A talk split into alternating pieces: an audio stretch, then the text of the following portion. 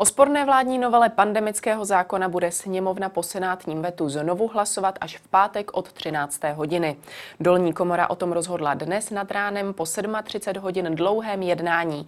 Opozice, která projednávání obstruovala, označila postup vládní koalice za blamáž. Je čas na změnu jednacího řádu Dolní komory? Začíná Epicentrum s Markétou Wolfovou. Vítejte.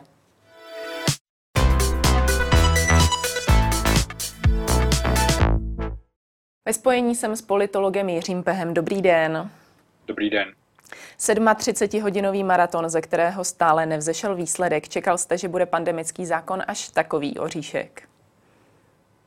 Popravdě řečeno nečekal. Zdá se mi, že to je um, téma trošku umělé, které má několik důvodů. Uh, myslím si, že SPD ho využívá k tomu, aby se uh, to hnutí zviditelnilo. Uh, ten argument, že ten zákon je protiústavní, že nějakým způsobem omezuje svobody občanů, eh, v čemž se SPD ku podivu shodne i s některými senátory, tak ten eh, možná do určité míry by se dal vzít v úvahu, ale ta, ten, ta metoda, jak projevit nesouhlas, je, je špatná. Eh, o tom, zda něco neústavní, by měl rozhodovat ústavní soud, takže ten zákon už mohl být dávno schválen a obratem poslán na ústavní soud a nemuseli bychom zde být svědky těchto mnohahodinových obstrukcí. V jednání o pandemickém zákonu se bude pokračovat zítra odpoledne. Na pátek připadá ale také projednávání státního rozpočtu. Na ten by mělo dojít v rámci nově vyhlášené schůze už ráno. Věříte tedy, že se na ten pandemický zákon dostane právě po tom jednání o rozpočtu? No, to je docela dobrá otázka, protože samozřejmě um, uh, hnutí SPD, ale možná i hnutí ANO si mohou vlastně s tou vidinou, že by se odpoledne měl projednávat pandemický zákon, tak mohou prostě to, to jednání o rozpočtu natahovat uměle opět. A, a i když asi nemají v úmyslu obstruovat přímo, pokud jde o rozpočet, tak mohou to prostě natahovat tak, aby se o tom pandemickém zákonu nakonec uh, odpoledne nejednalo. Tato země může být bez pandemického zákona, ale nemůže být bez státního rozpočtu. To jsou slova ex-ministrině financí Aleny Šilerové. Souhlasíte s nimi? S tím se dá souhlasit. Osobně nevím, proč eh, bylo zapotřebí, aby, aby ten pandemický zákon se stal takovou prioritou. Samozřejmě lze argumentovat, že by jinak eh, skončila jeho platnost na konci února, ale eh, zároveň samozřejmě vládní koalice má k dispozici případně vyhlášení nouzového stavu Eh, a eh, dokonce to mohla použít jako určitou formu nátlaku, tedy eh, že vlastně pokud ta opozice nebude souhlasit s přijetím pandemického zákona, no tak nezbyde možná nic jiného, než využít toho institutu nouzového stavu, pro který má vláda jaksi dostatek hlasů ve sněmovně, aby se potvrdil, pokud by ho vyhlásila, takže uh, osobně si myslím, že možná uh, ty priority měly být trochu naopak, že přeci jenom asi by občané lépe rozuměli tomu, kdyby se nejprve uh, projednával rozpočet.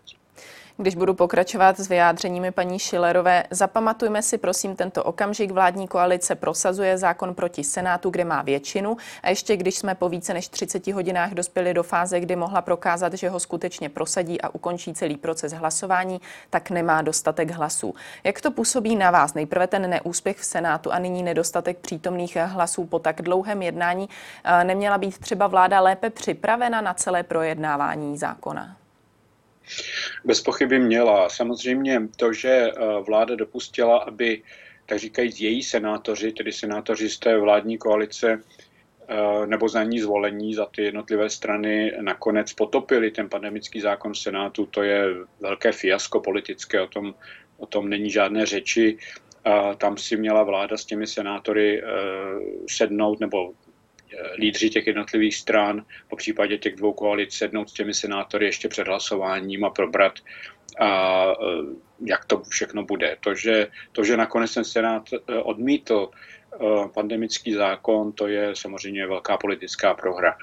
A, a potom se samozřejmě také hůře argumentuje vládě při prosazování toho zákona při druhém hlasování, tedy při té snaze přehlasovat Senát v poslanecké sněmovně to, že si vláda nepohlídala, zda má dostatek zákonodárců ve sněmovně, aby ten zákon mohla konečně schválit, to je také svým způsobem selhání. Lze rozumět tomu, že, že jsou všichni unavení a e, vyřizují různé další věci, ale přeci jenom při tak zásadním hlasování, které má zároveň i dopad na obraz té vlády, zdali ta vláda je akceschopná, zdali prostě je, je jí možné brát vážně v takovýchto rozhodných okamžicích, tak to si myslím, že je selhání. Ukazuje se tedy, že vláda není akceschopná? No, vláda je akceschopná zatím tak z poloviny, řekl bych, protože eh, ona dokázala jako příkladu poměrně rychle najít těch, eh, řekněme, 80 miliard ve státním rozpočtu, které slíbila ušetřit. Eh, my teprve se ukáže, zdali to jaksi schánění těch 80 miliard bylo opravdu systémové a zdali to nakonec nevyústí do nějakých dalších problémů. Ale tam se vláda zachovala poměrně, mm, řekl bych, rezolutně a, a dobře. Ale v těch ostatních věcech, jako je třeba právě ehm, jako jsou právě ty obstrukce, tak tam evidentně ta vládní koalice úplně neví, eh, co má dělat. Eh, ona má přitom i v tom samotném jednacím řádu, už v tom dnešním, Eh, má určité nástroje, eh, kterými mohla čelit těmito, těmto obstrukcím, ale ne, neučinila to, takže to je svým způsobem eh, prohra, která jde, jde za ní. A samozřejmě zároveň vláda mohla pohrozit, nebo pohrozit, mohla prostě avizovat, že ten jednací řád tak, jak je, protože byl přijat už v roce 1995 a je zastaralý, Ehm, tak eh, že prostě bude usilovat o jeho novelizaci. Věříte, že by v tuto chvíli byla novelizace jednacího řádu na místě? Ano, já jsem, já jsem přesvědčen o tom, že eh, by byla na místě. Eh, ten jednací řád byl napsán a schválen v roce 1995 v úplně jiném řekněme, politickém prostředí. Jak říká eh, ústavní expert Jan Winter, tak on, on ten zákon tehdy reflektoval tu dobu, to znamená, že poslancům eh, eh, chtěl dát co největší míru volnosti po těch 40 letech autoritářského systému, ale mezi tím se ukázalo, že ta příliš velká míra volnosti vede i v těch západních demokraciích, kde to tehdy bylo podobné s těmi jednacími řády, vede k obstrukcím. Takže jako příkladu Rakousko, Německo, Velká Británie, ehm, tak říkajíc, přitáhli šrouby, nějak tím neomezili demokracii, akorát zavedli pevnější pravidla. Takže jako příkladu v Rakousku určuje Eh, pořad jednání, to, co, o čem se bude jednat, tak určitě předseda uh, sněmovny po poradě s poslaneckými kluby, ale on má poslední slovo. A kdybychom toto tady měli alespoň, tak nám odpadlo těch nevím kolik hodin, skoro dva dny, obstrukcí při samotném projednávání programu. To bylo úplně zbytečné, to mohlo Eh, to by samozřejmě v tom zmíněném Rakousku rozhodl prostě předseda, eh, předseda sněmovny. Eh, dále pak samozřejmě v těch okolních zemích vidíme, že se zavedly časové limity na projevy jednotlivých poslanců. V některých zemích poslanci nemají možnost legislativní iniciativy, to znamená, nemohou předkládat zákony nebo změny k zákonům to mohou pouze ty poslanecké kluby. Těch možností, jak to celé urychlit, je prostě celá řada. Není na tom nic nedemokratického, rozhodně bychom nemohli tvrdit, že Německo nebo Rakousko jsou nedemokratické země, protože mají prostě eh, pevnější regulaci toho jednání ve sněmovně nebo v parlamentu. Takže prostor tady je a eh, opravdu bychom měli prostě víc toho, že ten zákon eh, v té podobě, ve které byl schválen v roce 95, už neodpovídá těm současným požadavkům. Nicméně, jak říkáte, ta benevolence vůči obstrukcím tedy od toho roku 95 je a museli jí čelit uh, různé vlády. Uh, můžeme vzpomenout třeba jednání o zákonu o EET, tam ty obstrukce byly taky rozsáhlé. Nicméně teď to vypadá, uh, že na ně dochází čím dál častěji. Čím to je, že ta nová vláda čelí obstrukcím tak často? No, je to tím, že uh, má proti sobě dvě strany, které svým způsobem nejsou uh, úplně demokratické vnitřně, jsou to vůdcovské projekty, kde se prostě s pomocí těch obstrukcí nějakým způsobem zviditelňují určití politici. Momentálně je to tedy hnutí SPD, kde si hlavní slovo vzal Tomio Okamura Takže pokud v tom jednacím řádu jsou takové mezery, že to umožňují, toto, toto jednání, tak samozřejmě je to velké pokušení právě pro někoho, eh, kdo chce hrát tvrdou opozici a kde neexistuje v té straně úplně vnitřní demokratický pořádek. Eh, v tom minulém volebním obvodí, eh, období se to dělo samozřejmě také, ale tam ta vláda se právě opírala svým způsobem o strany, jako bylo SPD nebo komunisté, takže ty strany se nepokoušely obstruovat tímto způsobem.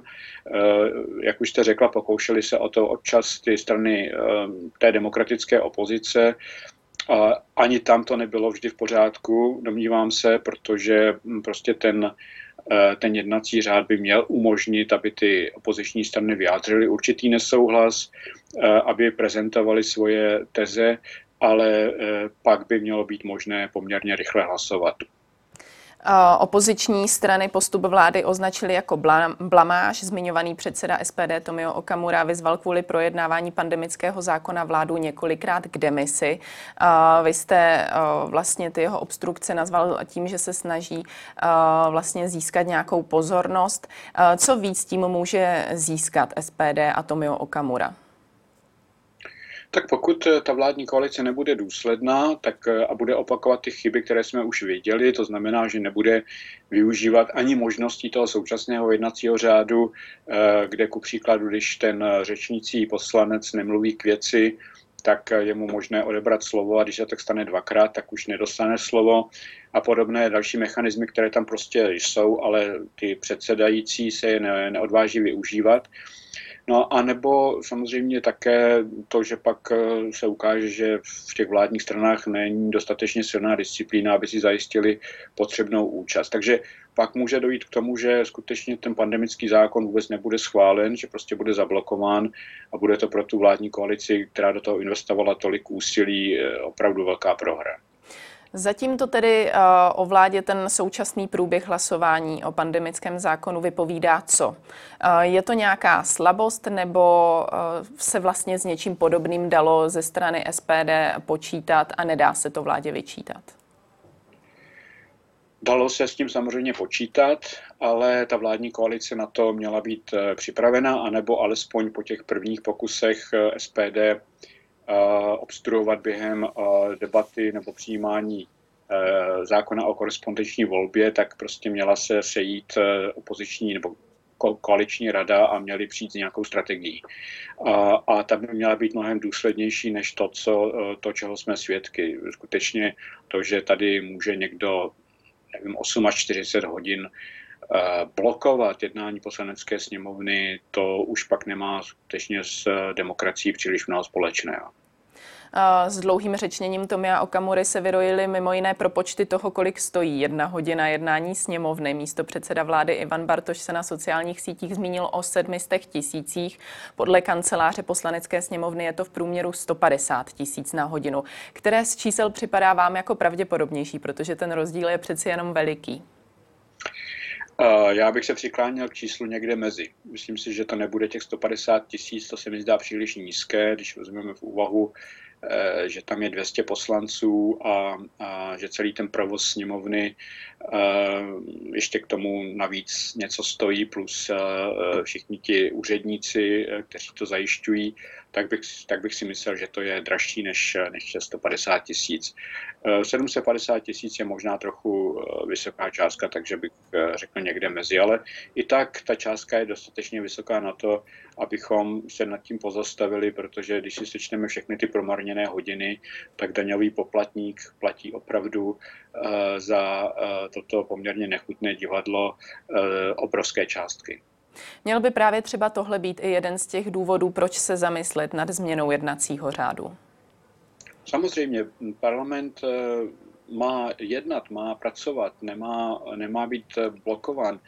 Eh, tam eh, samozřejmě, jak už jsem řekl, by ten jednací řád měl dát možnost eh, té menšině se vyjádřit, aby zaznělo její stanovisko. Pokud ta menšina bude argumentovat, že ten zákon je ku příkladu protiústavní, tak má vždycky možnost i po tom schválení ho poslat k ústavnímu, ústavnímu soudu. My u nás máme poměrně nezávislý a silný ústavní soud, a ten by rozhodl.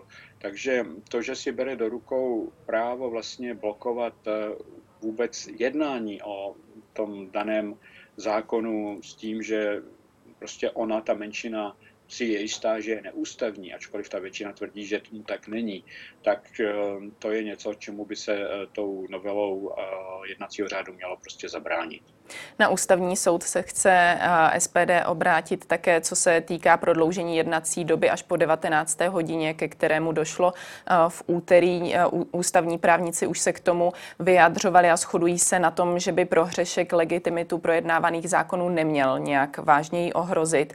Za jak zásadní prohřešek považujete vy tohle jednání?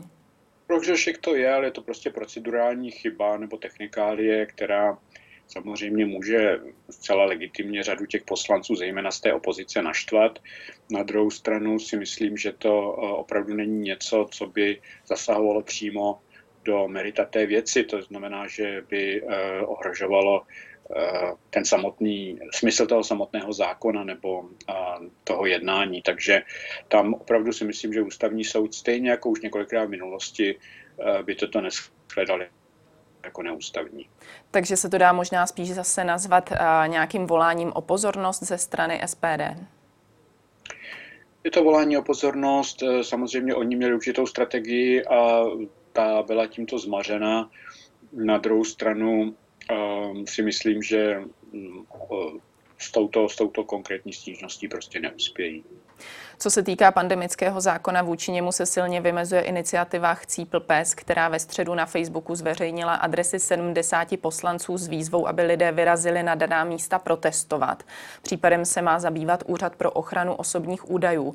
Hnutí nicméně argumentuje tím, že jsou adresy veřejně dohledatelné. Jde o, jednání, jde o jednání za čárou, anebo uh, je to na místě vzhledem k tomu, že ty adresy se dají skutečně dohledat? Tak adresa každého člověka se dá mm, samozřejmě při troště práce dohledat a to platí i o, o lídrech eh, hnutí Chcípl pes, kdyby si ta druhá strana s tím chtěla dát práci. Tady jde spíše o způsob toho zveřejnění, tedy že byly vlastně zveřejněny jakoby, eh, jako celek a eh, konkrétně těch poslanců, kteří prosazují pandemický zákon. Takže tam je implicitně prostě přítomna hrozba vůči těmto lidem nebo nějaká forma nátlaku. Eh, to není prostě něco jako říct, no a mimochodem pan ten a ten bydlí tam a tam, ale tady eh, nám nabízejí seznam eh, více než 70 poslanců, tedy jejich adres, a je to prostě forma výhrušky a nátlaku, protože se to, jak už mnohokrát zaznělo, netýká jenom těch poslanců, ale týká se to jejich rodin, sousedů a, a dalších věcí. Takže je to, je to hm, taková taktika, která opravdu už eh, nemá mnoho společného s demokracií, protože v demokracii máme prostředky, jak se legitimně vyjadřovat, jak spolu legitimně soupeřit, jak legitimně demonstrovat, ale v okamžiku, kdy eh, začnete posílat demonstranty, kteří se často chovají jako takové, řekněme, bojůvky před, eh, před domy, ve kterých bydlí poslanci, tak jsme, tak jsme opravdu na hraně čehosi, co známe z minulosti, z historie různých fašistických hnutí. Tolik Jiří Pehe, děkuji vám za komentář. Děkuji, nashledanou. A to už je pro dnešek z Epicentra vše. Nezapomeňte nás sledovat opět příští týden od pondělní 15. hodiny. Na viděnou.